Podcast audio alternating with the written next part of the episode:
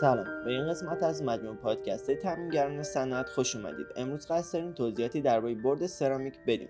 برد سرامیک یکی از پرمصرفترین و مهمترین های حرارتی نسوزه. برد نسوز سرامیک از ترکیب الیاف سرامیکی تشکیل شده که قادره هزار درجه سانتیگراد رو تحمل بکنه.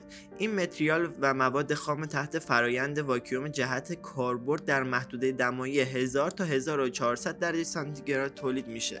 برد سرامیک یکی از مهمترین و مناسبترین جایگزین ها برای پارچه و ورق آزبست به منظور آیقکاری به حساب میاد.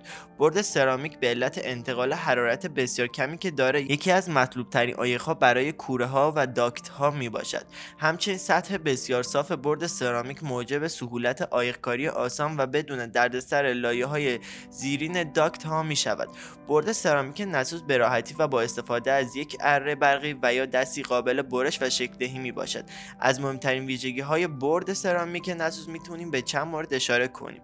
هدایت حرارتی بسیار پایین شوکپذیری مناسب پایداری حرارتی بسیار بالا استحکام مکانیکی و استاتیکی بسیار بالا برش و استفاده آسان و بدون دردسر بدون هیچ گونه مضرات زیست محیطی بدون هیچ گونه متریال آزبست ظرفیت حرارتی مطلوب و دهها ویژگی دیگه که به شما کمک می‌کنن بهترین جایگزین رو برای ورق آزبست انتخاب کنید.